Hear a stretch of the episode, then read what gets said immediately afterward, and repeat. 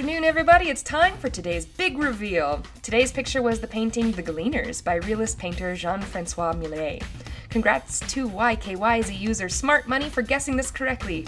Also, great job taking a stab at his first name and for giving me the confidence to try it myself, Jean Francois Millet. Everyone go listen to Smart Money on YKYZ.com. Here are some more details about The Gleaners. The painting is considered a pioneering work of art, and it is a perfect example of Millet's profound respect for the timeless dignity of human labor. It features three peasant women gleaning, which, according to Wikipedia, is the act of collecting leftover crops from farmers' fields after they have been commercially harvested.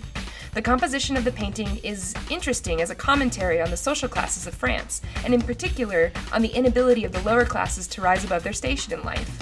You can see the three women in the picture are shown bent over and they never pierce the horizon. That's symbolism, y'all. Millet sold the Gleaners for a paltry 3,000 francs, which was like 600 bucks. And then in 1889, it was sold at auction for 100 times that amount. Wow.